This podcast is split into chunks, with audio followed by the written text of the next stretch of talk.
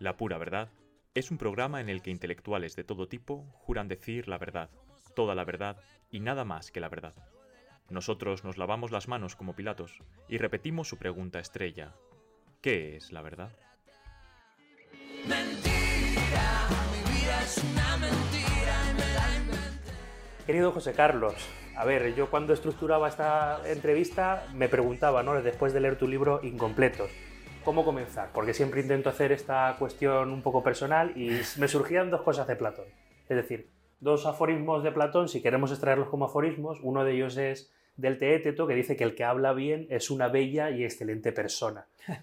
Pero luego eh, pensaba también en ese diálogo que es previo, que es el de Lipias, que además es aporético, y después de una charlita entre Sócrates e Hipias, bueno, co- terminan concluyendo, mira, pues eh, lo bello es difícil, que es un aforismo que rulaba por aquel entonces en Grecia, ¿no? En torno al pensamiento crítico, que es en lo que nos queremos centrar, ¿cómo podríamos armonizar estos dos aforismos? Es decir, que hablamos de la excelencia personal, pero a la vez que es algo complicado, y si sigue siendo la belleza, a lo mejor esa es la pregunta de fondo, o la elegancia, en nuestro caso, algo difícil, algo que implica un proceso, algo que Mm. implica pues una construcción. Bueno, es, un- es una pregunta para hacer un tratado de filosofía, ya te lo digo. ¿eh? Podemos estar aquí hasta el infinito, pero es muy buena. Em, la elegancia o la belleza, tal y como la presenta ahí, no es que sea solamente un, problema de acceso, sino también de comprensión. Y em, yo lo digo en alguna parte de mi último libro, en Incompletos, que no son buenos tiempos para la elegancia, Mm. Aunque tú has hecho una asociación entre elegancia y be- y belleza que, bueno, habría que matizar, pero bueno, pongamos que acepto el paralelismo y hablamos de belleza porque ha utilizado el texto del Teeteto y de Lipias.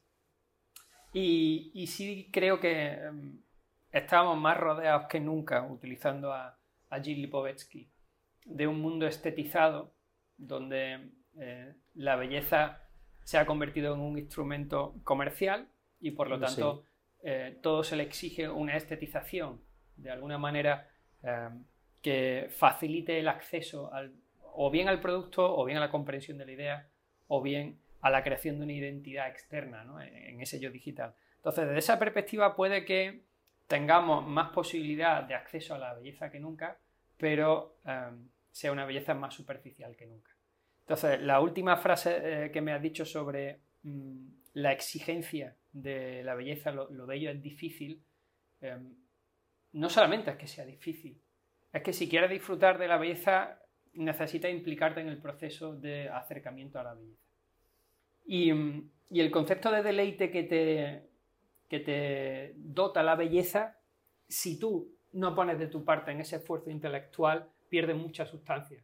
Entonces, creo que en algún sitio lo he dicho, en alguna que otra entrevista lo he dicho, creo que mm, estamos en un periodo histórico en el que estamos perdiendo el gozo por la vida, es decir, eh, esa capacidad de rodearnos de belleza a nivel de, placer, de deleite intelectual, no de deleite emocional, que es mucho más sencillo, o, o de deleite aspiracional en el sentido de crear una identidad que siempre esté disfrutando de todo, sino en la comprensión profunda de lo que significa ser bello.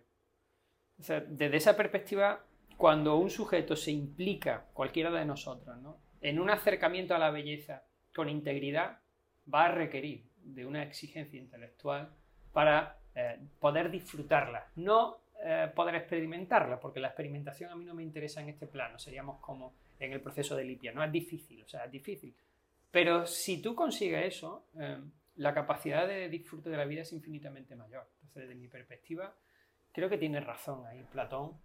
Creo que el paradigma de lo contemporáneo lo que hace es que te da el acceso a una belleza por una vía mucho más fácil que antes, por esa estetización del mundo, pero eh, por el camino abandona toda aspiración del sujeto de profundizar en el camino de una belleza identitaria, ¿no? donde tú puedas reconocer más allá de lo que consume ese proceso.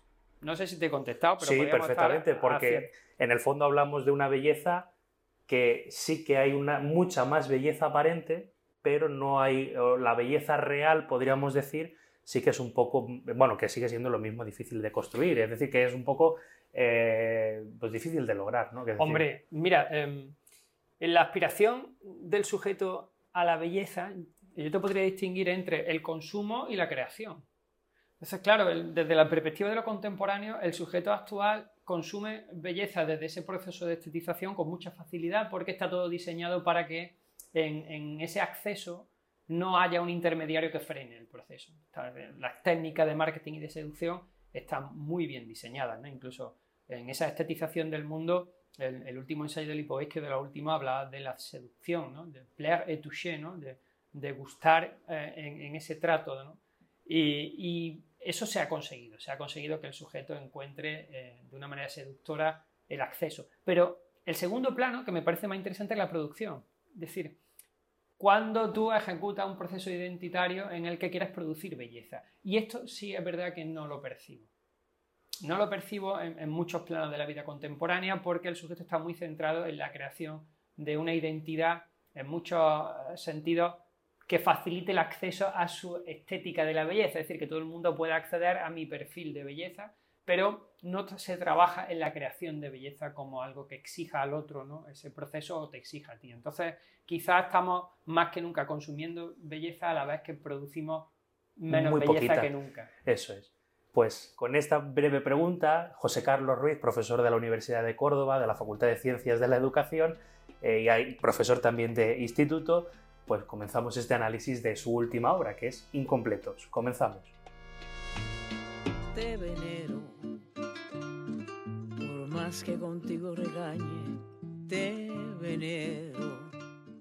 A ver, un- por estructurarnos, ¿no? Al principio del libro haces un pequeño diagnóstico sobre cómo somos socialmente en este momento, digamos, Hmm. en esta época que nos ha tocado vivir, ¿no? Hablas de un sujeto hipermoderno, eh, yo tenía a lo mejor alguna dificultad entre diferenciarlo entre el hipermoderno y el postmoderno, a lo mejor esto ahora me lo puedes puntualizar un poquito más.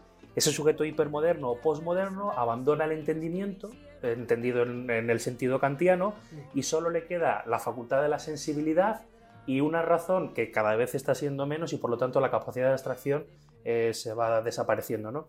Sin ese entendimiento, pero llenos de sensibilidad, yo cuando lo explico en bachillerato me gusta explicarlo como que es un armario en el que vamos metiendo mucha ropa, Ajá. pero esa ropa se va arrugando. No soy capaz de poner las camisetas con las camisetas y los Sí. pantalones con los pantalones. Entonces, cuando yo tengo que tirar de ello, pues no se puede. Es decir, eh, ¿crees que se está eh, disolviendo el entendimiento o por qué crees que se está disolviendo el entendimiento en nuestra sociedad? También la razón, Sí. pero especialmente esta capacidad de, de síntesis, de ordenación ¿no? de la realidad. Bueno, hay múltiples factores, pero mm, por comenzar con la primera parte sobre la diferencia entre posmodernidad o hipermoder- hipermodernidad, no es mía la diferencia, ya, ya la apuntaba, creo que era en, en la era del vacío. Lipovetsky decía que, no, creo que fue en el 2011 luego, escribió un libro que se llamaba Hipermodernidad. El era del vacío hablaba de la posmodernidad. Entonces el salto viene a ser, bueno, la posmodernidad, esa fragmentación del discurso en miles de partes, donde ya no hay una guía orientativa eh, que, que no analice la vida de una manera, digamos, continua, y entonces esa segmentación de la posmodernidad rompe el relato. La hipermodernidad sería el paso en el que la globalización ha convertido la lógica de la modernidad, Es decir, de la ilustración en muchos casos, ¿no? en lógica hiper, es decir, ha multiplicado por 100, por ejemplo, la libertad. ¿Por qué? Porque ha multiplicado por 100 la opcionalidad. Entonces, ese sujeto hipermoderno es el que tiene un nivel de opcionalidad infinito en todo lo que hace.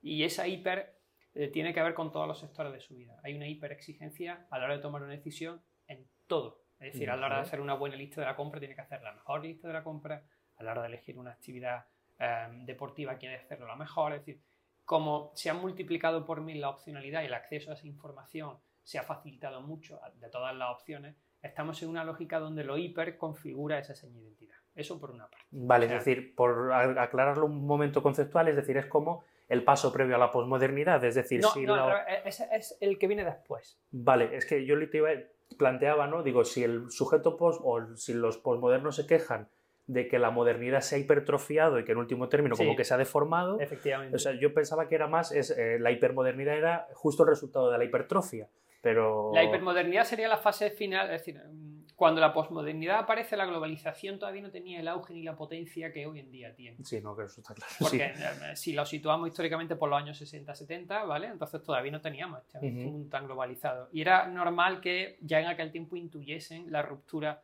de los relatos, ¿no? Es decir, la fragmentación de las narrativas. Pero claro, a- como Lipovetsky lo situó en el 2008, 2009, 2010, donde ya las lógicas de Internet y de la globalización invaden todo, y entonces ahora hay relatos cada vez más homogéneos, por cierto, que lo que empujan al sujeto son lógicas de lo hiper, es decir, de lo máximo. Y desde Vale. esa perspectiva, esa es la diferencia.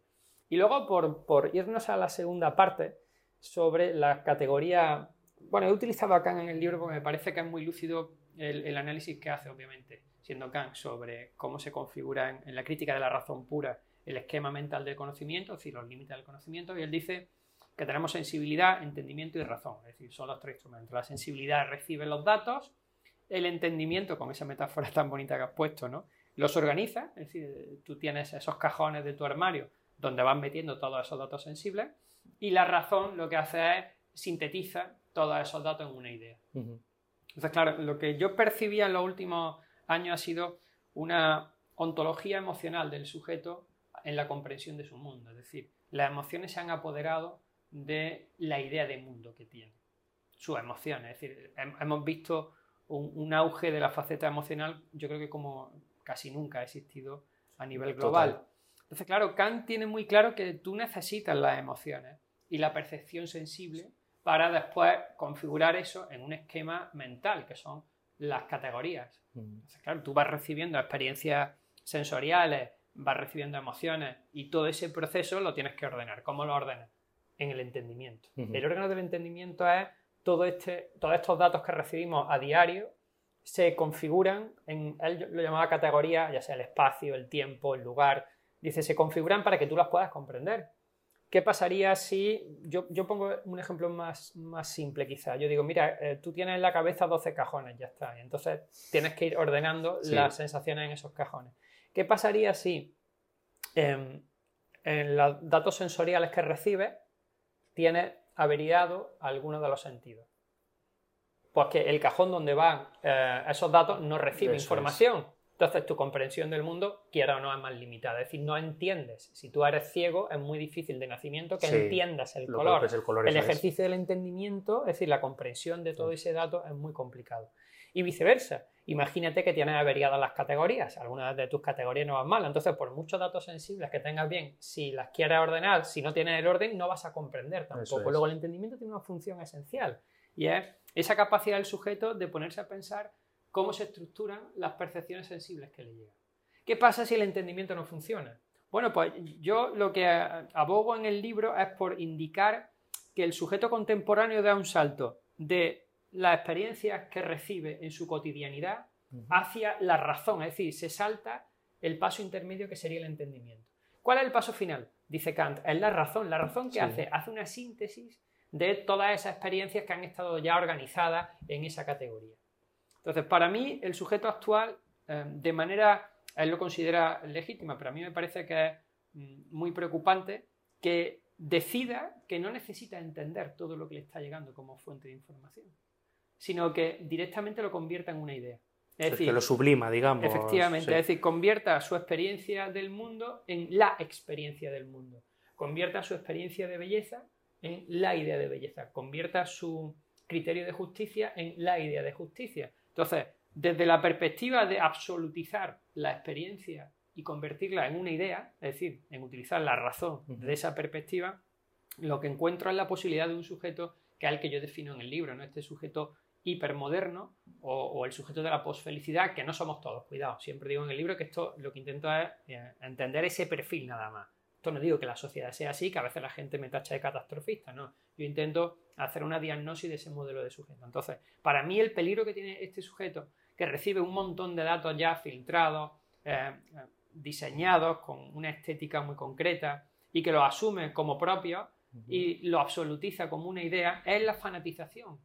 Sí, total. Es decir, pues justamente eso, lo que el, el tema este de las cookies que estamos tan acostumbrados, ¿no? Que me llegan toda la información que yo quiero, del modo que quiero, y me salta el teléfono con la información que exactamente yo quiero de la realidad. No quiero salirme de ella, no quiero eh, ser capaz de ver que hay una oposición, un, digamos, una opinión contraria incluso. Bueno, o- ojalá pudiera ser, fíjate, yo te compraría y estaría contento si tuviera conciencia de decirle el no quiero. Es que yo creo que el no quiero eh, en muchas ocasiones no se plantea porque significaría entender. Ujú. Es decir, el entendimiento actuaría como un proceso de toma de decisión en ese sujeto. Pero como se anula el entendimiento, es decir, como, el sujeto actual no tiene el hábito de- del cuestionamiento, tampoco se ha trabajado eh, la duda como ejercicio de acercamiento a la realidad, porque la duda, esto lo dice muy bien Adela Cortina en el Elogio de la Duda, que lo publica en el 2016, dice la duda eh, en el siglo XXI implica reconocer que no sabes y minusvalorarte desde el intelecto. Eso es lo que se entiende en el siglo XXI, con lo que la duda en vez de ser un instrumento de acercamiento al conocimiento, pues se ha convertido en, en una demonización del sujeto que confiesa que duda. O sea, desde esa perspectiva, el entendimiento que trabaja con la duda, con el acercamiento a través de, bueno, esto me está llegando esta información, tengo que rumiarla, tengo que comprenderla, y si veo que es una información interesante, la absolutizo como una idea si me interesa como una idea, sabiendo que la idea es una entidad viva que se va a nutrir siempre como síntesis de las cosas que yo le dé. Pero eso implicaría que necesitan más tiempo en los procesos de reflexión, cosa que en el sujeto contemporáneo se ha problematizado muchísimo. Mucho, sí. Entonces, es- esa dinámica me interesaba señalarla en el libro para que nos diéramos cuenta hasta qué punto los procesos rumiados de eh, reflexivos que nos llegan ya filtrados a través de esa estética que tú hablas de cooking, ¿no? me da igual, llámala como sea, cuando tú recibes toda esta información y, y te activa una emoción, porque son informaciones que tienen muy claro que van a buscar esas fuentes emocionales del sujeto, ¿no? y te activa una emoción y la emoción la convierte en idea y no las, no las pasa por el filtro del entendimiento, te encuentras con un sujeto que es muy difícil de convencer porque todos los procesos se le han dado ya, digamos, eh, dig- digeridos. Sí, ya tiene la, eso es exactamente, tiene ya el, el camino hecho de, a través de cómo se tiene, incluso de lo que tiene que pensar. Eso también lo hablaba eh, Ferraris en La imbecilidad es cosa seria, es decir, sobre todo en el, tema de, en el tema de la imbecilidad como un factor político. Es decir, que es ciertamente eh, la manipulación, y luego lo desarrolla muy bien en la posverdad y otros enigmas, ¿no? Cómo eh, los modelos políticos van sirviéndose de este sujeto para poder crear lo que tú has dicho, fanáticos, y que cada vez los vemos más a menudo, lamentablemente, para todos los colores, pero... No, no, sí, sí, pero en cualquier ámbito. O sea, es que ya no solamente es uno, o sea, en el ámbito de la filosofía también hay Sí. fanáticos. ¿eh? O sea, te encuentras a gente que. eh, te voy a poner ejemplos muy tontos, pero yo cuando a lo mejor eh, hay alguna frase de Byung Chul Han que me resulta curiosa y la tuiteo, me salen haters, filósofos de Byung Chul Han que me insultan y me dicen, oye, este ni es filósofo, era un vendehumo, este tío. Y yo digo, no, he puesto una frase y no te gusta, me parece muy bien, pero, Pero qué esa necesidad. De esa polarización donde tú tienes que asentar tu identidad a través de un relato que ha absolutizado. Me parece que hay que tener mucho cuidado ¿no? con ese perfil.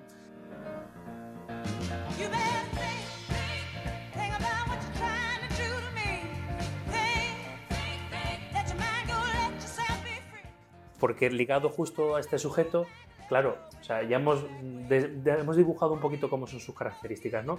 Pero ligado a este sujeto que estamos construyendo, ¿crees entonces que eh, Aristóteles se equivoca cuando dice que todos deseamos por naturaleza saber? Es decir, que a lo mejor esa frase que ha pervivido durante veintitantos siglos de golpe se nos ha caído de las manos o que simplemente el proceso por el cual nos vamos constituyendo, ese aprendizaje que hemos hecho eh, en otros eh, términos tradicionales, ¿no? Mm. Pues que se ha convertido más en esto que se está convirtiendo últimamente, ¿no? En casi como un buffet. Yo, como docente, soy el facilitador de los que tú, de lo que el chico quiere ir haciendo a lo largo de su vida. Y es como una suerte de buffet continental en el cual el chico va escogiendo los platos que quiere coger, pero en el fondo yo no se lo puedo impedir. Bueno, has dicho una palabra para mí. Yo soy un francotirador de esta palabra. ¿eh? La de facilitador.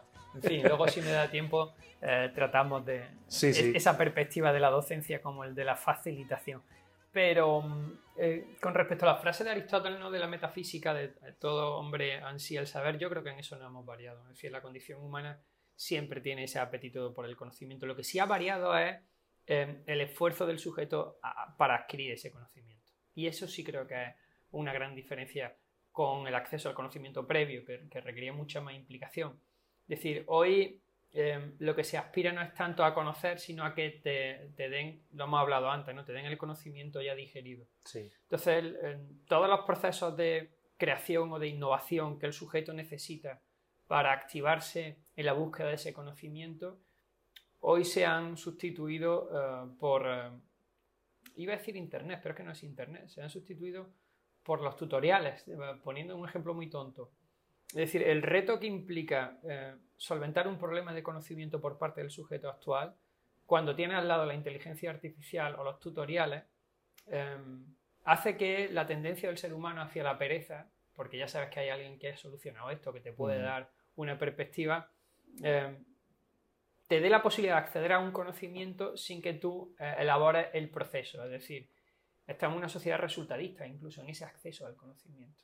Entonces, como es resultadista, eh, se pierde la capacidad del sujeto de ser creativo o de ser innovador en esa búsqueda del conocimiento porque ya hay alguien que te ha hecho un tutorial y te va a decir cómo tienes que solucionar ese problema o cómo se articula ese tipo de problema. Ahora, eso no quita que si, si eh, ese ahorro de tiempo que se obtiene cuando alguien ha hecho bien esa síntesis del conocimiento y te la ha puesto a tu disposición, cuando tú te acercas a esa síntesis, profundices, la memorices y la asimiles. Que quizás sea lo que tampoco estamos Sí, que haciendo la haces bien. propia, digamos. Claro. ¿no? Es decir, que mm, a- poniendo, manteniendo este ejemplo, es decir, que antes eh, lo que tienes es la respuesta de la a la pregunta que alguien ha hecho en Yahoo Respuestas, ¿no? ese, ese mecanismo que ya queda obsoleto. eso te iba a decir, igual los que nos oyen no saben muy bien de qué Bueno, en Google que- o el tutorial de ese, eh, título, ese titular de clickbait de un periódico que también tiene mucho este, ¿no? Y no lo haces propio, sino simplemente es encontrar una respuesta que, a una pregunta que tú sí ya tienes, pero que alguien ya te ha configurado para que sea para ti, digamos, o algo por ese estilo. Claro, pero el esfuerzo no se hace. O sea, me- em, Sí, sí, no. si claro. a mí se me avería la cisterna, cosa que me ha pasado del cuarto de baño, y, em, y yo quiero aprender a arreglarla, yo desmonto la cisterna y cada vez que la desmonto le hago una foto a cada pieza, ¿vale? Porque como soy muy malo, pues no sé luego cómo tendría que montarla si no la soluciono, Sí. si no la arreglo. Así es que bueno, me enfrento al problema y, y desmonto la primera, la, la tapa de la cisterna, luego pues con el destornillador saco un émbolo, una cosa de plástico, en fin. Y miro a ver si hay algo que esté roto. No hay nada roto, no sé nada de esto, lo vuelvo a montar y entonces me meto en internet, veo un tutorial Sí. y aparecen 7000 fontaneros, uno de ellos con mi cisterna y me dice lo que tengo que hacer si la cisterna me gotea. Vuelvo a hacerlo como el fontanero me ha dicho, es decir, hago un proceso de mímesis en el segundo Sí. paso y en ese proceso de mímesis soluciono el problema de la cisterna. Esto me ha pasado. a mí. Pero claro, eh, me decía, esto fue porque mi hijo me lo dijo, que Sí, era sí. adolescente, y dijo, pero bueno, vete un tutorial, papá. Y, y le dije, no, es que sí, siempre veo el tutorial, pero de primera no hago el intento.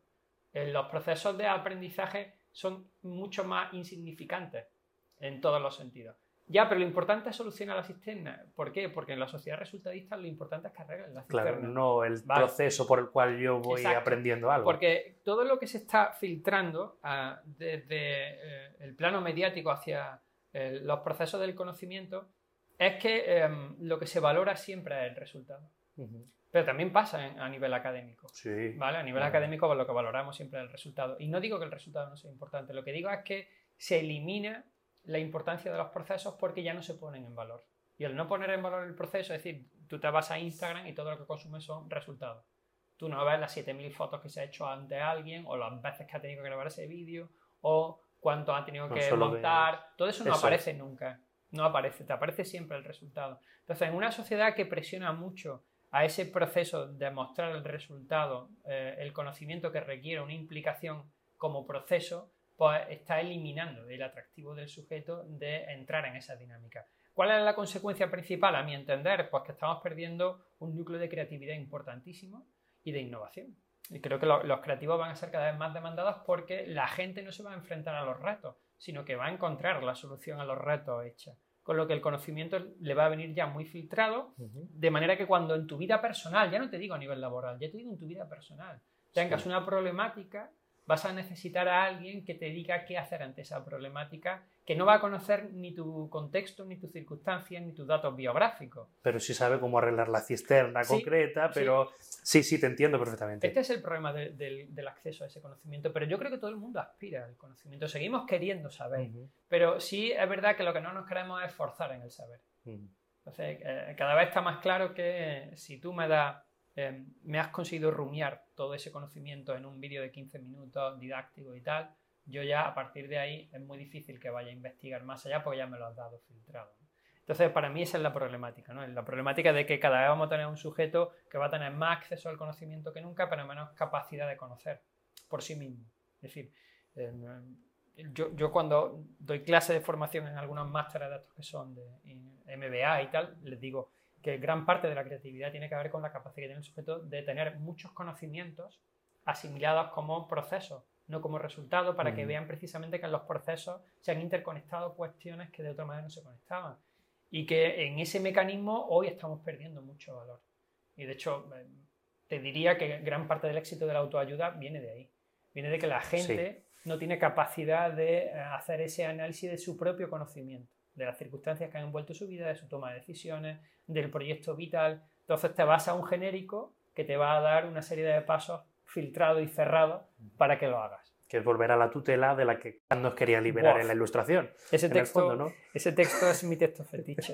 Es decir, ¿qué es la ilustración? Si alguien escucha esta conversación, que se lo descargue de internet, que está gratis, libre de derechos de autor, ¿qué es la, ilustra y se- qué es la ilustración? Y se la- las dos primeras páginas nada más. Donde viene a decir que el hombre es culpable de su minoría de edad intelectual porque siempre ha necesitado tutela. Y además tiene una frase muy bonita, dice, bueno, si tengo, eh, que, como era, un médico que me prescribe una dieta, si tengo un cura que me diga una moral, Sí. que está bien, que si, si puedo pagar, no me hace falta pensar.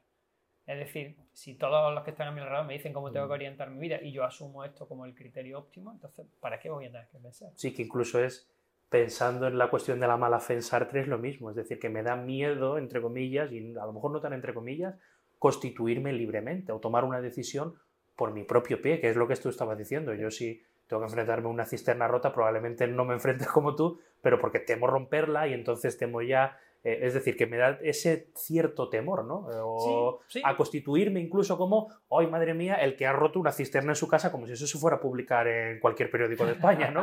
Pero es verdad que hay una condición de lo humano que creo que también no está pasando, no pasa por sus mejores momentos, que es la curiosidad. sí. Es decir, cua- cuando tú eh, tienes una esencia identitaria que se sostiene sobre la curiosidad, pues si se te rompe una cisterna, tú quieres saber cómo qué hay dentro. Y, y entonces quieres experimentar y quieres ver si eres capaz. Es decir, es un reto propio. ¿no? En mi caso no lo conseguí, pero sí sé lo que ya hay dentro de la cisterna. y- y, y la segunda vez que lo desmonté ya a través del, del tutorial me fue mucho más fácil y más rápido. Pero sí es verdad que esa primera parte, eh, el, el proceso ya te da, te nutre de cuestiones que de otra manera no te nutrirían. Qué bonita palabra, curiosidad, que tiene esa raíz, por, espe- por especificarlo para el oyente, de cura, cuidado con la realidad, ¿no? Que es, cuidado, cuidado. Eso es, que es lo que Heidegger también estaba ahí recuperando con la sorgue, cómo yo me acerco en mi constitución a, a acercarme a la realidad con cierto cuidado, ¿no? Casi como con cierto mimo, incluso. Oja- ojalá tuviésemos esa capacidad de acercarnos a la realidad. Pero en esto yo soy muy eh, aristotélico o incluso platónico. Platón dice, eh, y Aristóteles, que el asombro es la actitud inicial de la filosofía. Sí. Platón lo, lo siembra dentro de la filosofía, pero Aristóteles dice que es anterior a la filosofía. Entonces, em, la capacidad de asombro del sujeto contemporáneo es muy limitada, porque la saturación de estímulos a las que el sujeto actual está sometido hace que cada vez tenga menos capacidad de encontrar asombro en lo cotidiano. Y entonces te encuentras consumos muy radicales, muy extremos en redes sociales donde pues, se consume o pornografía muy dura o vídeos muy violentos porque el sujeto actual está buscando algo que le Que asombre. la asombre, que le Claro, o sea, sí, por sí. eso digo que el apetito del conocimiento existe. Ujú. Queremos seguir. Lo único que hay que cambiar es el código hacia el que miramos lo, lo real, porque lo real cada vez nos parece menos atractivo. Y este es un problema, y es que estamos desentendiéndonos de la pedagogía de lo real. Antes, en la pedagogía de lo real, a la gente se le eh, adentraba en los juegos de patio eh, colectivos donde se prefería eh, interactuar en el otro Sí. con una serie de normas que tú te creabas, etcétera, etcétera, que tener que interactuar en lo digital. Cada vez estamos abandonando más nuestra labor de legado sobre la- el atractivo de lo real. Y esto creo que es una dejación de las funciones docentes. Que ahora que he dicho docentes me he acordado de ese nombre de facilitador que has dicho sobre la educación, que me parece que habría que quitarlo a toda costa. Sí, estoy, estoy contigo en A este sentido. La niña dice ahora que todo duele, que no controla y que está cansada de no entender. Se explica pero no concreta. Se enfada, me amenaza y saca la maleta porque solo quiere el mundo a sus pies. De hecho, ligado con esto del asombro, eh, me llamaba mucho la atención, ¿no? Si no somos capaces de asombrarnos o de o que queremos buscar el asombro, pero no somos capaces de encontrar con qué asombrarnos, salvo con estas cosas tan eh, tan fuertes, ¿no? Es probable que sea también efecto, y esto también lo analizas en el libro, ¿no? De cómo nuestra percepción del tiempo va cambiando.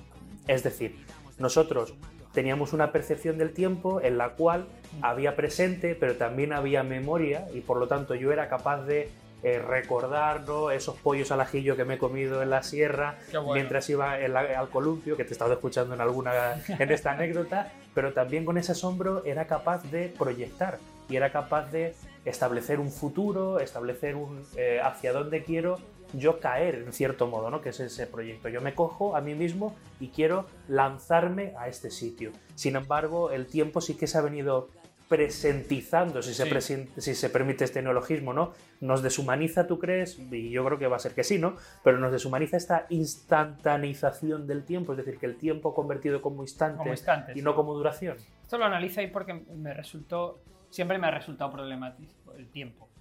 Me ha resultado problemático a nivel personal porque siempre tiene una sensación interna temporal que no corresponde con la sensación biológica. Y esto yo creo que nos pasa a todos. Es decir, yo ahora me miro al espejo y digo, tú no tienes 48 años. O sea, estoy seguro porque sigues haciendo tonterías como cuando tenías 15 o trata a tu hija de 15 como si tú tuvieras 16. O sea que de esa perspectiva siempre he tenido una problematización temporal eh, dentro de mí muy curiosa. Pero es verdad que en los últimos años, y esto lo comento en el libro, me preocupa que mm, en la hipermodernidad, este último periodo globalizado, las lógicas de la proximidad se hayan sustituido por la lógica de lo global. La lógica de la proximidad implicaba que el nexo de conexión identitario que tú tenías con tu comunidad era muy estrecho. Entonces todo el mundo tenía una percepción de lo próximo desde una perspectiva temporal eh, de la evolución.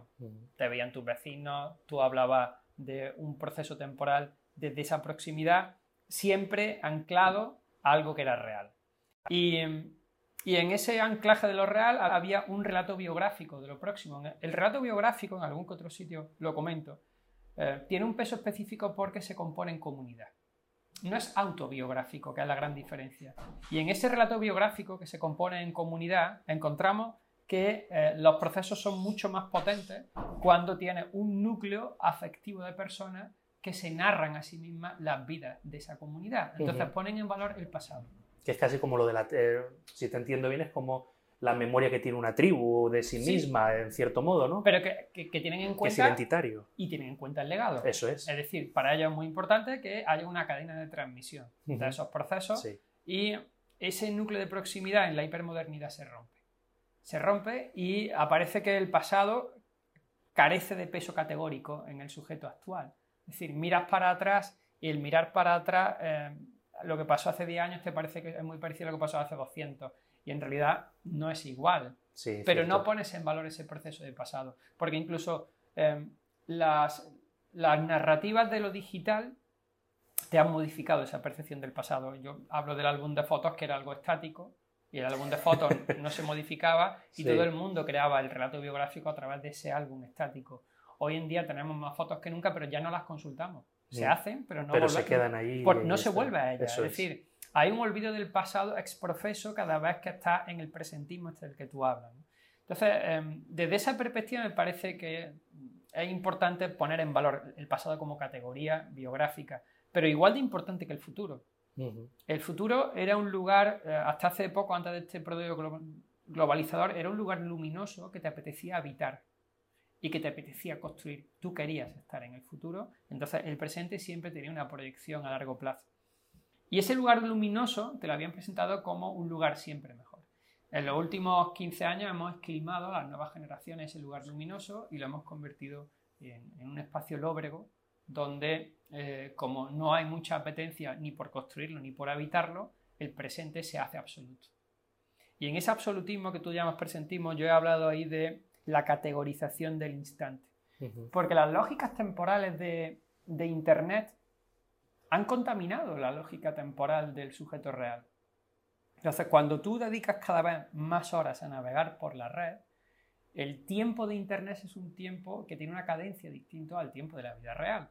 Y esto eh, ya se sabía hace mucho tiempo. Creo que era el, el- el pediatra Di- Dimitri Christakis, lo cuenta muy bien en el 2014, los experimentos que hizo con los cerebros de, de bebés estimulados por pantalla o sin estimularse por Ujú. pantalla. ¿no? Entonces él comprobaba que un cerebro estimulado por pantalla de 0 a 3 años crecía al, triple de velocidad que el de un niño que no estaba estimulado por pantallas. ¿Por qué? Porque el estímulo de la pantalla eh, hacía que el cerebro se activara muy bien y tal, entonces su cerebro crecía a más velocidad, cosa que en principio parecía interesante.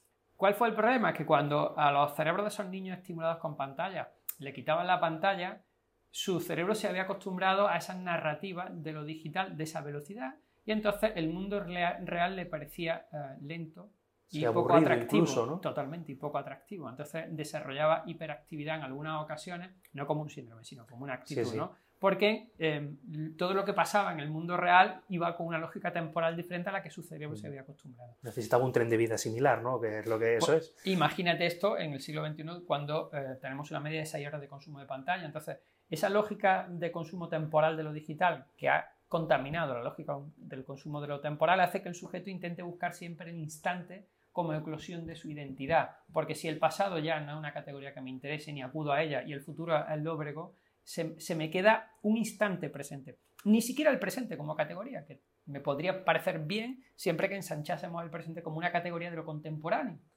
Pero Pero no, hay contemporaneidad, efectivamente, no hay contemporaneidad, ¿no? Hay la frase esa de Agamben que comento en el libro, Agamben decía que cuando una mujer en el siglo XIX Sí. entraba en un salón, todo el mundo decía, ella es contemporánea de todo, De todo el el mundo, eso es. Contemporaine de tout le monde, una frase preciosa. Y significaba que daba igual tu clase social, daba igual tu edad, daba igual eh, tu educación. Cuando veías a alguien que era elegante, todos nos reconocíamos en la elegancia porque había un hilo conductor en lo contemporáneo que nos unía a todos y había un código aspiracional a eso.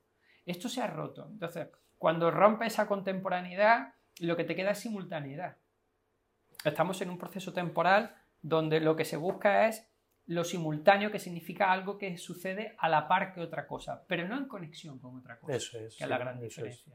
Entonces, como su- sucede a la par, yo quiero hacer lo que el otro hace, pero no con el otro, sino imitándolo o intentando superarlo, si es el caso, pero son procesos que eclosionan en una lógica atomizada. ¿no? Y entonces esa contemporaneidad rota se convierte en una simultaneidad donde cada uno busca que su instante se convierta en esa seña de consumo emocional identitario que está inconexo porque en el fondo no deja de ser una multiplicación de instantes. Entonces esa pérdida de- del relato temporal, la desaparición de las categorías temporales en el sujeto hipermoderno, ¿eh? cuidado, no estoy hablando Sí, de sí, mucho, sí. ¿no? Es- esa ambición de que eh, tú le has hablado de instantanización, ¿no? que es un término muy, muy raro, pero bueno, es verdad que hay una, hay una ambición de, de que el instante configure esta lógica Ese es. identitaria. Ese es el sentido, ¿no? Que incluso que creo que tiene el, el sentido de que esta instantanización es de que el tiempo se convierte en instantes o que es el secreto por el cual está triunfando tanto este adagio del carpe diem. Es decir, esto justo que tú estás diciendo de constituirme de manera simultánea al resto es el éxito que está teniendo ahora TikTok. Es decir, Bueno, todos estos trends que salen del mismo baile y lo bailan 25.000 personas, entre ellos probablemente mis alumnos y los que has tenido tú de instituto, incluso los que tienes ahora en la universidad, ¿no? En el cual el patrón, la coreografía es la misma, pero lo tengo que hacer yo y lo tengo que hacer mejor que el resto, cuadrarlo milimétricamente. Joder, ojalá, oja- fíjate, eh, ahora que has puesto este reto de TikTok, ojalá fuera, ¿cómo te diría? Una moda, pero es que no es una moda ni siquiera No, eso. no, que en, va. en algún sitio he hecho esta diferenciación entre, mm, que creo que es también una de las señas de identidad de este sujeto hipermoderno, entre moda y tendencia. Em, la moda siempre ha estado diseñada para un sector de la población determinado. Y entonces la identidad del sujeto se reconocía dentro de ese sector de la población cuando la moda iba dirigida a su sector. Es decir, si yo era un joven de 18 años y anunciaban unos pantalones Levi's 501, pues yo me sentí interpelado, Sí, porque eran los que llevábamos en mi época y nos gustaban, pero mi padre no se sentía interpelado a los pantalones Levi's 501, ni tampoco mi abuelo, sí, sí, porque las modas estaban segmentadas y tú tenías tu contemporaneidad compartida con otros. Entonces, tú tenías un tiempo histórico donde confluían esas identidades de manera eh, muy colectiva a través de las modas. Pero de repente la industria entra, la, la globalización y las redes sociales, en una dinámica en la que descubren que, oye, pueden ampliar la moda de tal manera que interpelan a todo el mundo. ¿Cómo conseguimos que interpelemos a todo el mundo? Pues creamos eso que se llama tendencia. Y la tendencia significa que ese baile de TikTok lo van a hacer madre e hija. Y lo van a hacer, pues no sé, el abuelo con su adolescente que han grabado para subirse a TikTok, ¿no? Y desde esa perspectiva, lo que consigue es romper esos núcleos de contemporaneidad en muchos sentidos, haciendo que eh, yo lo he contado, creo que no, no sé si en este o en el anterior, que, pues, que, que mi madre, que tiene 60 y 77 años, vaya a hacer pilates con mi alumna de universidad y las dos lleven la misma ropa de Sí. la misma tienda deportiva Sí. y hagan el mismo ejercicio. Entonces, para algunas cosas, esa tendencia de que si ahora todo el mundo tiene que hacer pilates o yoga, da igual la edad y nadie se siente fuera de contexto, para algunas cosas puede ser muy nutritiva, para otras cosas pierde em, la capacidad del sujeto de tener una identidad dentro de un núcleo de su contemporaneidad o con sus contemporáneos. Y, y desde esa perspectiva hay cosas muy beneficiosas, como pues, que mi madre haga pilates sin que se sienta fuera de lugar, Sí. pero luego hay unas tiranías tremendas que es que mi madre tenga que actualizarse en redes sociales sin saber manejar eh, esos procesos. Sí, o porque le cuesta el tener, triple. o tener autofirma para poder hacer cualquier... Es, es una tiranía de, de- de la tendencia. Y en esa tiranía de las tendencias eclosionan muchas cosas que a la gente que tiene menos capacidad, menos energía, lo tiene que esclavizar para llegar ahí y hay otros que tienen más facilidad. Pero ya nadie se siente fuera de lugar. Es decir, mi padre lleva mis zapatillas de deporte y, Y- y mi, y mi alumno lleva el mismo patinete que el ejecutivo, mi vecino ejecutivo que va a trabajar con el patinete eléctrico. Entonces, claro, e- esa, esa hibridación ha hecho que muchas personas eh, consideren que su identidad para poder ponerse en valor necesita estar dentro de las tendencias con el consiguiente esfuerzo de energía que tienen que implementar en eso. Money, money, money must be funny in a rich man's world.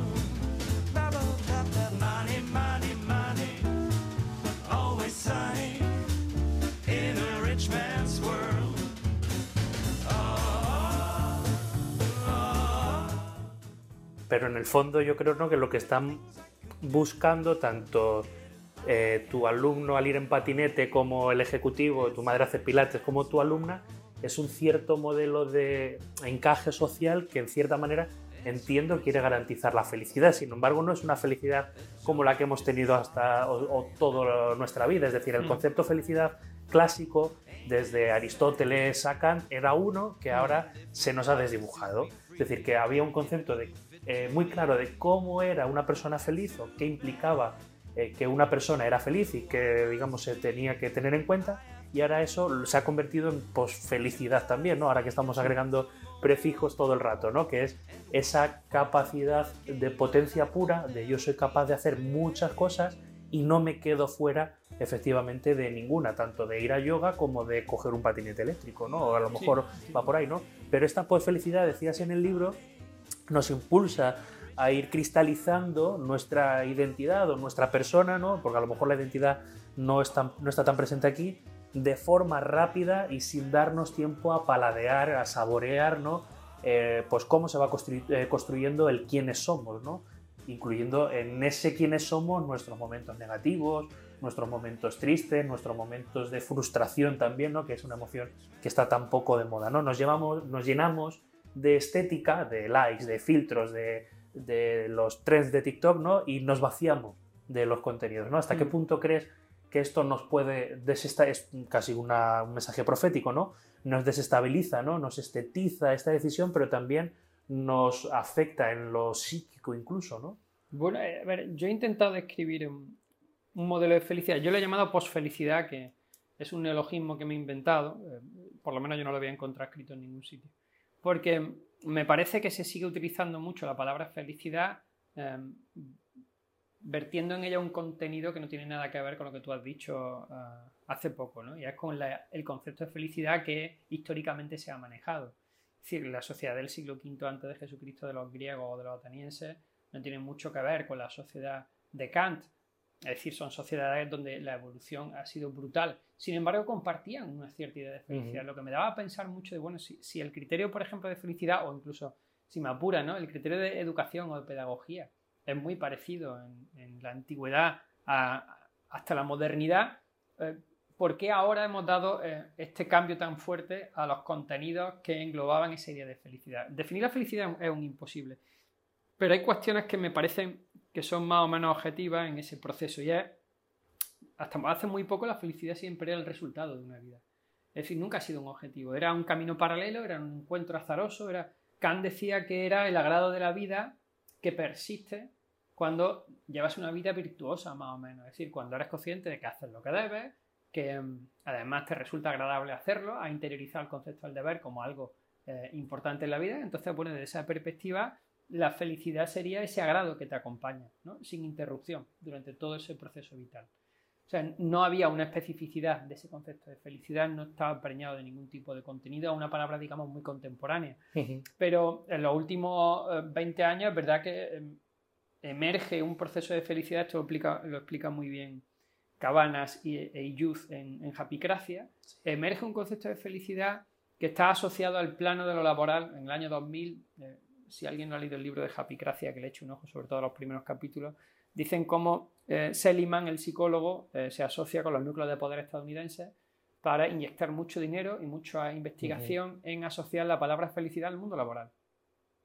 Y desde ahí, desde el año 2000, se ha conseguido que la palabra felicidad se convierta en un objetivo en la construcción de la identidad de un sujeto a partir del plano laboral. ¿Por qué? Pues porque si tú eres feliz en el plano laboral, produces infinitamente más que si no lo eres. Ya está es algo exclusivamente económico. Entonces, desde esa perspectiva, una vez que se absolutiza la idea de felicidad en el mundo laboral, cosa que antes no existía. Es decir, la gente antes, si trabajaban en lo que le gustaba, estaban contentos. Pero gran parte del proyecto de felicidad de un sujeto se pergeñaba en el tiempo libre que tenía. Es decir, en, en la construcción de su familia, en su ocio, en su descanso, en sus vacaciones. Ahí es donde ellos ponían esa ilusión, ¿no? De Sí. decir, oye, pues mi proyecto de vida está dedicado al tiempo que yo controlo o que depende de mí. El trabajo, si soy feliz, miel sobre hojuelas, pero si no lo soy tampoco pasa nada. Es decir, no me derrumbo porque mi identidad laboral no condicionaba expresamente mi identidad personal. Pero claro, cuando tú encuentras que en un país como en Estados Unidos se consigue esa dinámica de asociar el término felicidad a la productividad, lo que va después a contaminar el plano de lo social, de esto no solamente el plano laboral, que ya hay muchos jóvenes que creen que no van a ser felices si su trabajo no les llena, cosa que ya les digo yo en muchas ocasiones cuando daba clase en segundo bachillerato le decía, digo, lo más normal es que el trabajo sea un trabajo y ya está. Es decir, los trabajos suelen ser monótonos, repetitivos, suelen ser cuestiones que deberían de usarse como medio para un fin, es decir, es el medio que necesito para ganar dinero para proyectar una vida fuera del mundo laboral. Pero esto ya no es así. Entonces, ahora el trabajo es una fuente de... es un proyecto de felicidad el trabajo y, lo han hecho muy bien en, esa perspectiva Seligman inyectando ese modelo. Entonces, cuando esto salta al plano social, la gente lo que quiere es eh, proyectar esa idea de productividad en su tiempo libre también. Y quieren sentir que dotan de sentido ese tiempo libre porque lo pueden cuantificar, medir y decir voy mejorando. Y la idea de mejoramiento se convierte en una idea muy fuerte en, en ese tiempo libre que antes simplemente era de deleite. Sí. Es decir, cuando tú tenías un tiempo libre para el placer, no te interesaba mejorar o no mejorar, te interesaba disfrutar. Hoy entiendes que el disfrute pasa a un segundo plano porque lo que quieras es la mejora. ¿no? Y, y aunque Spinoza decía que, eh, o Aristóteles, ¿no? que, que la felicidad en el parte era percibir que, que mejora, es decir, que, que tus potencialidades las vas desarrollando, en el fondo eh, hay una parte importante que hemos dejado en el camino y, y que la posfelicidad no contempla, que es la idea de placer. Y a mí eso me agobia mucho. Porque en la hegemonía, eh, por encima del placer, se sitúa el deseo y se sitúa el potencial. Entonces, este sujeto que ha eliminado las categorías temporales quiere entenderse a sí mismo como alguien que tiene un potencial para desarrollar en todos los sentidos. ¿no? Entonces, una parte de su idea de felicidad está en tomar conciencia de ese potencial e intentar desarrollarlo al máximo. Y no desde su criterio de proximidad, sino desde un criterio globalizado que ha asumido como propio, que ese es el gran problema, ese salto. ¿no? Porque antes el proceso de proximidad facilitaba que la idealización de tu mundo estuviese siempre enfocada a alguien de proximidad que conocías. Sí, tu ídolo cercano, que era tu Claro. maestro, que era tu... Eso es. Esa- y, y eso eh, hacía que la sensación de desarrollo identitario fuera más fácil para un sujeto porque tenía una proyección del plano de lo real. Pero cuando tú has, has roto esos núcleos de formación biográfica que tenía antes estabilizados y has empezado a interiorizar desde lo global hacia lo local, eh, encuentras que igual la insatisfacción del sujeto va a ampliarse por todos los sentidos porque no va a conseguir entrar en esa dinámica. Entonces, esa posfelicidad yo la he intentado describir a lo largo de ese sujeto hipermoderno como un sujeto donde el ser no tiene tanta importancia como el hacer.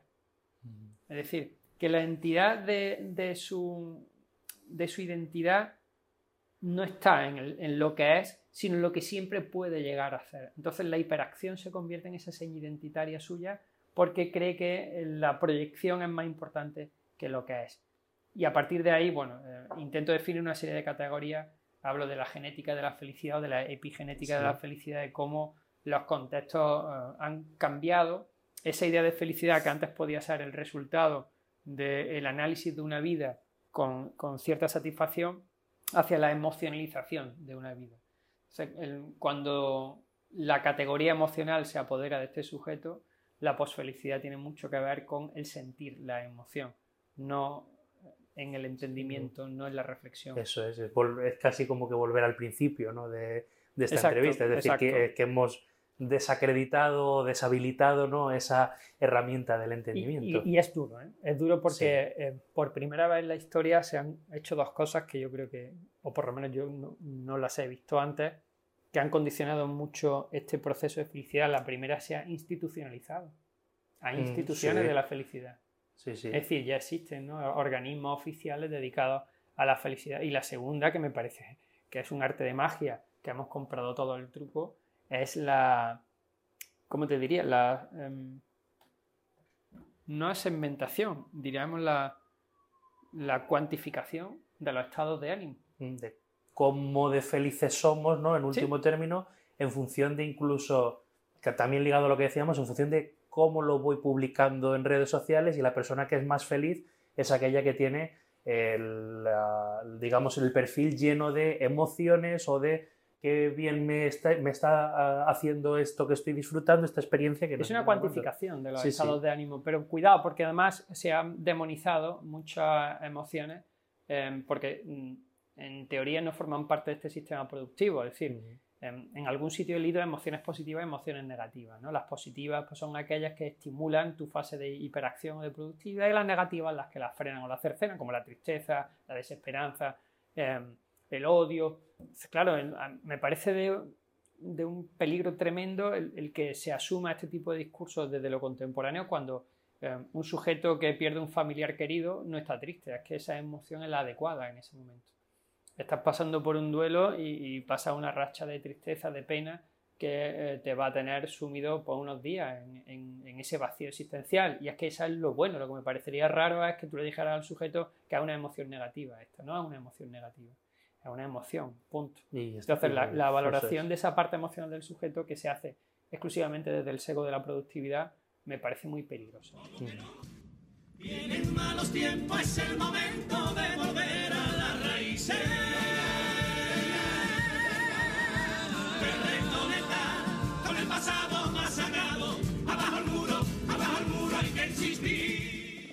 Supongo, eh, por eliminar este eh, supuesto catastrofismo del que te acusan, ¿no? o de los que te acusan al hacer este diagnóstico, supongo, y creo que estaríamos de acuerdo, ¿no? en que el remedio posible a todos estos problemas que estamos dibujando y poniendo sobre el tablero eh, puede recaer en el proceso educativo, ¿no? Y a lo mejor nosotros los que nos estamos dedicando a, este, a esta divina vocación, ¿no? Pues, eh, pues probablemente tenga este sentido, ¿no? Sin embargo, me llama la atención que la sociedad demande un gran cambio educativo, probablemente a través, y te voy a volver a sacar la palabra, del facilitador, ¿no? Es decir, de que nosotros seamos mediadores entre un conocimiento casi como que el entendimiento agente de Aristóteles, ¿no? Y que nosotros tenemos que estar allí simplemente garantizando que el chico llega a donde él quiere. Y es, además el relato es este, ¿no? Que el chico llega a donde él quiere llegar y donde él se ha proyectado incluso o protoproyectado, que es bueno, es bastante peligroso, ¿no? Es decir, que pero incluso cuando llegamos a debatir los contenidos de ese gran cambio pedagógico, surgen las tiranteces, ¿no? Es decir, ¿tú crees que hay alguna fórmula para llevar adelante esta reestructuración en torno al pensamiento crítico, en torno a la elegancia en la toma de decisiones, ¿no? Esa capacidad de elegir correctamente lo que queremos hacer. Es muy difícil, pero, pero sí es verdad que creo que em, hemos demonizado mucho la educación eh, pasada y no entiendo muy bien por qué. Em, en el 2023 Francia ha vuelto a imponer por ley el dictado, la lectura en voz alta y el cálculo mental. Y Dinamarca creo, o Noruega creo que estaba quitando pantallas. Sí, es decir, la, eh. la digitalización ha hecho el camino ya inverso. O sea que em, yo entiendo que hemos tenido un acceso a, lo digital sin estar educados y que ahora ya nos estamos dando cuenta de cuáles son las consecuencias y estamos reculando, ¿vale? O sea yo no voy a demonizar ese proceso porque estábamos todos de nuevas, estamos aprendiendo cómo se maneja, de parecía la panacea y tal, pero lo que nunca compré durante todo este proceso y me pareció eh, muy peligroso es que directamente se demonizara lo que se había hecho antes como algo negativo. Y entonces surgían frases como no podemos enseñar a un alumno del siglo XXI con métodos del siglo XIX, ¿no? Y yo no lo entendía, porque decía, bueno, entonces en, en el siglo XX, a principios del siglo XX, que utilizaban la pizarra y la tiza y los libros de texto, eh, enseñaban como en el siglo V antes de Jesucristo Platón y cuál era el problema. Quiero Sí. decir, si a lo largo de la historia de la humanidad los procesos pedagógicos apenas han variado, por algo será. O sea, quiero decir, lo- los griegos tenían en su academia, Platón, eh, hacían una lectura en voz alta, se memorizaban los textos y se declamaban. Y luego se, de- se debatía sobre el texto. Y luego tienes Aristóteles con sus escritos, te vas a las universidades medievales, sigue en el siglo XVIII, XIX, y tú miras todas las metodologías pedagógicas y son muy parecidas. Es decir, las sociedades han cambiado brutalmente, pero la metodología pedagógica no es demasiado. ¿Por qué? Pues porque la, la primera eh, eh, posibilidad que tenía la- el término educar era conducir y guiar al, al sujeto. Educare, conducir y guiar, que viene del latín, eh, encontraba esa primera acepción posible que era, oye, pues hay un núcleo de personas que son las que conducen y guían al sujeto, pero son las que saben cuál es el camino y la carretera. Sí. Entonces, el núcleo de autoridad se sitúa en ella, es decir, los docentes, la familia, los medios de comunicación, todo ese proceso comunitario conducía y guiaba a los niños, de manera que un niño podía ser eh, aleccionado por el vecino al que le tenía autoridad porque le había dicho no tirar el papel y tal, y entonces en ese proceso comunitario de aleccionamiento había una identidad colectiva que conducían y guiaba al niño. De repente llegan las nuevas pedagogías que sitúan a el ideal sobre un plano de negro sobre blanco que es el papel. Entonces, cuando en, en mi diagnosis muy simplona, igual, y, supongo que muy censurable por parte de mucha comunidad educativa, cuando los pedagogos deciden crear las nuevas leyes educativas a partir de la LOCSE y, entra la pedagogía a diseñar una ley educativa, lo que le sucede es que el papel lo soporta todo. Entonces, cuando tú lees algo eh, que está en, en ese proceso argumentativo sobre el ideal educativo, pues claro, es muy bonito, pero es que esto lo hace Platón en la República. Sí, pero luego hay que llegar a clase. Claro, ¿no? y luego tienes que irte como Platón, yo te mando ¿eh? a Siracusa a que lo pongas en marcha y acabas es. de esclavo.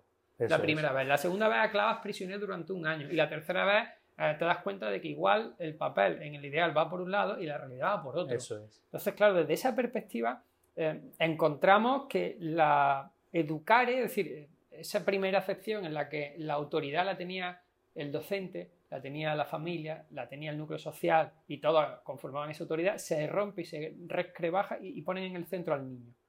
Eh, Que está el paidocentrismo. Paido significa niño, Sí. niño en el centro, ¿no? Y en ese paidocentrismo la autoridad la va a tener ahora el niño. Como tú has dicho antes, lo que él quiera hacer hay que facilitarle todas las cuestiones. Claro, desde esa perspectiva ya es ex ducere, ya no es educar, ya Ujú. es ex ducere, que es extraer de sí todo su potencial.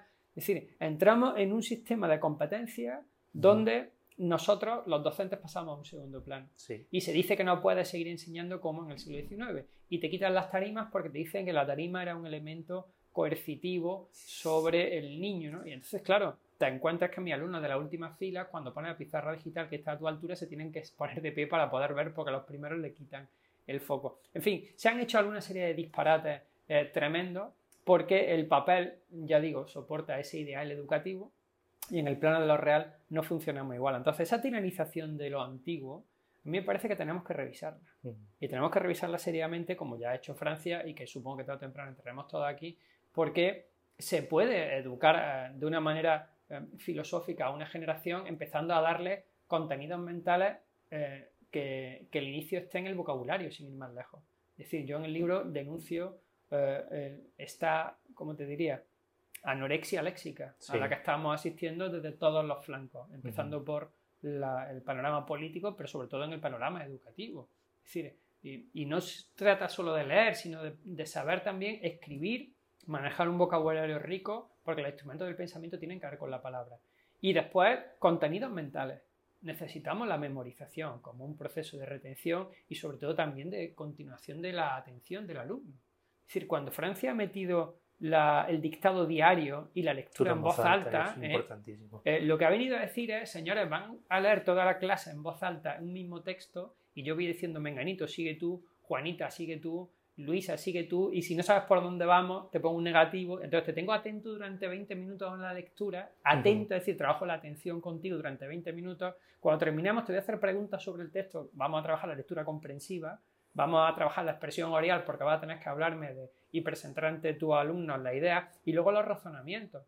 Es un ejercicio maravilloso. ¿Qué pasa? Que el alumno no está estimulado en ese proceso y por lo tanto es que le puede resultar un coñazo. ¿Y, Ya. ¿y cuál es el problema?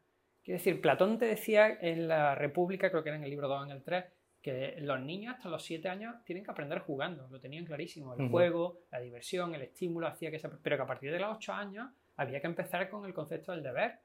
Aprender la gimnasia, la matemática y la música, que son disciplinas, es decir, disciplinar al alumno. Y en esa disciplina, el, el que se encuentre contento o no contento, estimulado o no estimulado, es un proceso secundario Sí, pasa un segundo plano, sí. secundario, pero es que hemos, le hemos dado la vuelta a ese proceso y cuando sitúa al niño en el centro, entonces estás buscando ese proceso de potencial individual. Mm, Que es casi como intentar hacer mayéutica, es decir, hacer salir algo, pero sin haber hecho, el diálogo previo. Es decir, que no has rellenado ese recipiente de, de conceptos, de palabras, de eh, herramientas con las que valerse en el mundo y simplemente intentas sacar algo, pero de donde no hay, digamos, un recurso eh, muy rico. Entonces ese es el problema, ¿no? Claro, si no tiene contenido, ¿cómo vas a intentar extraer algo más allá de los contenidos? Es decir, em, para que una persona, por ejemplo, sea creativa, necesita tener contenidos que en principio no estén conectados, pero se puedan interconectar. Es decir, yo pongo el ejemplo de MacIver. MacIver es ese investigador privado que lo dejaba en una habitación eh, y con una bomba que le iba a explotar en 30 minutos y te cogía un lápiz y te cogía eh, el capuchón de un boli y un libro de texto y era capaz de desactivar la bomba. Y dice, bueno, ¿cómo lo ha hecho? Luego lo razonaba, o Sherlock Holmes. Decía, bueno, ¿por qué Sherlock Holmes deduce lo que deduce? Pues porque Conan Doyle a su personaje lo que le da una lógica deductiva de cosas que en principio no conoce, pero que interconexiona porque tiene contenidos mentales, muchos contenidos mentales. Entonces la creatividad tiene que ver con ser capaz de conectar esos contenidos mentales que ya posees, que en principio no eras capaz de hacer. Entonces, desde esa perspectiva, tenemos que dotar de contenidos mentales a los alumnos, de todo tipo, eh, y enriquecerlos con esos contenidos, porque si no, va a ser muy difícil que lleven a cabo los procesos de aprendizaje. Totalmente contigo, totalmente, eh, a- vamos, al grado, a la enésima potencia. Pero, pero es que esto lo hablas con los docentes y, y están casi todos de acuerdo. Es decir, ahora Mm. mismo hay una gran dificultad en entender, por ejemplo, cómo evaluar con competencias. Buf, Es eh, dificilísimo. Pero sí, para sí, te entiendo. Porque se ha creado otra vez en el papel una idea maravillosa sobre cómo las competencias. Y te dices, muy bien, pero dígame usted cómo aterrizamos esto en el día a día sin que yo en un examen solo de segundo de bachillerato, por ejemplo, pierda eh, o invierta eh, 8 minutos desglosando 10 competencias en cada ítem en 5 ítems diferentes. Porque si tengo que hacer esto en cada examen, necesito, pues no sé, 7 horas para corregir un- un grupo. Sí. Y esto no tiene ni pie ni cabeza cuando se aplica al plano de lo real. Y, y que tiene un problema para mí añadido, que es que cuando tú antes de la evaluación por competencias evalúas a un chico, lo único que le estás diciendo es que su, eh, eh, su conocimiento sobre la materia en ese momento puede ser o sobresaliente o insuficiente, pero es en ese momento. en ese momento. Ahora tu chico es un incompetente. Es decir, que no ha cumplido esas competencias que se presupone que a su edad debería estar cumpliendo. Y a mí eso me parece incluso mucho más peligroso. Sí, súmale el segundo pilar que me parece también que lo hemos dejado a un lado y que es muy peligroso y es que los, los padres no están entendiendo las calificaciones por competencias Uf. porque nadie las... Claro, o sea, si Sí, sí, nosotros sí, tenemos problemas de formación y tú quieres que la comunidad educativa en la familia te apoye, tú tienes que darle formación a los padres para decir, mire usted, estas son las notas nuevas, y se, se está evaluando, estamos trabajando estas cosas, usted tendría que reforzar esto en casa. Pero claro, hay miles de padres con los que yo hablo cuando voy a los colegios a trabajar y me dicen, em, en la AMPA, nuestro problema está en que no entendemos. El ahora". boletín, No solamente el boletín, sino que tengo que reforzar Sí, sí, cómo, cómo reforzarle a mi hijo esto y tal, porque Eso claro, eh, hemos pasado de un sistema a otro en tan poco plazo de tiempo y no hemos formado tampoco a los padres que nos hemos desentendido de esa faceta Sí. ya pedagógica. ¿eh? Antes la comunidad, en ese proceso de educar, que hemos dicho antes, el educare, la comunidad era importante. Ujú. Entonces los padres eran una continuación del colegio, es decir, lo, lo que pasaba estaba interconectado y con el vecino y con el conductor del autobús sí. que te hacía levantarte si entraba una señora mayor. O sea, que, que todo estaba interconectado. Hoy eh, el proceso educativo se ha olvidado de todas estas comunidades Y claro, ¿cómo quieres tú pretender que un alumno que tenga dificultades en la casa se lo refuerce si en la casa no entienden? Que es lo que hay que reforzar en esas competencias que se han desglosado en 15 ítems cada una y que no deja de ser un poco disparatado. Entonces, bueno, es una parte y luego también es verdad que yo llevo demandando desde, desde el principio, ¿eh? esto no solamente con la LOCSE, sino antes, llevo demandando que deberíamos de también tener, poner en valor los procesos comunitarios, es decir, cómo interacciona el alumno en la comunidad. Y esto no hay ningún ítem que lo evalúe. Es decir, son procesos de evaluación individualizada todo el rato y sin embargo siempre están en grupo. Es decir, el alumno entra en un grupo, en una clase, va evolucionando en diferentes grupos, interacciona con otros y hemos perdido la orientación esa, de decir, oye, pues mira, yo, por ejemplo, cuando era padre eh, de mi hijo infantil, me interesaba mucho más la interacción con el grupo que sus capacidades académicas. Sí. Y sin embargo, no había ítems en, en los boletines de notas donde me dijeran esa interacción, si era solidario, si eh, era creativo con los demás, si compartía criterios de justicia, si había... Es decir, bueno, yo quiero saber cómo interacciona el sujeto dentro de su comunidad y no hay ningún ítem que evalúe esto. Entonces creo que en esa carencia también la tengo ahí pendiente en los procesos educativos. Qué bueno, qué bueno.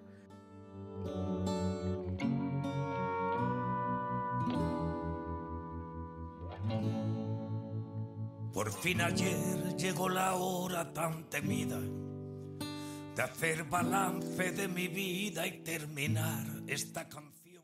Por concluir con alguna pregunta que yo creo que siempre es la que para todo graduado en filosofía es la que en el fondo nos, eh, nos interpela. Es decir, nosotros, todo graduado en filosofía ha pasado, como decía Gabilondo, por ese ejercicio traumático de decir en casa, papá, mamá, quiero estudiar filosofía, ¿no?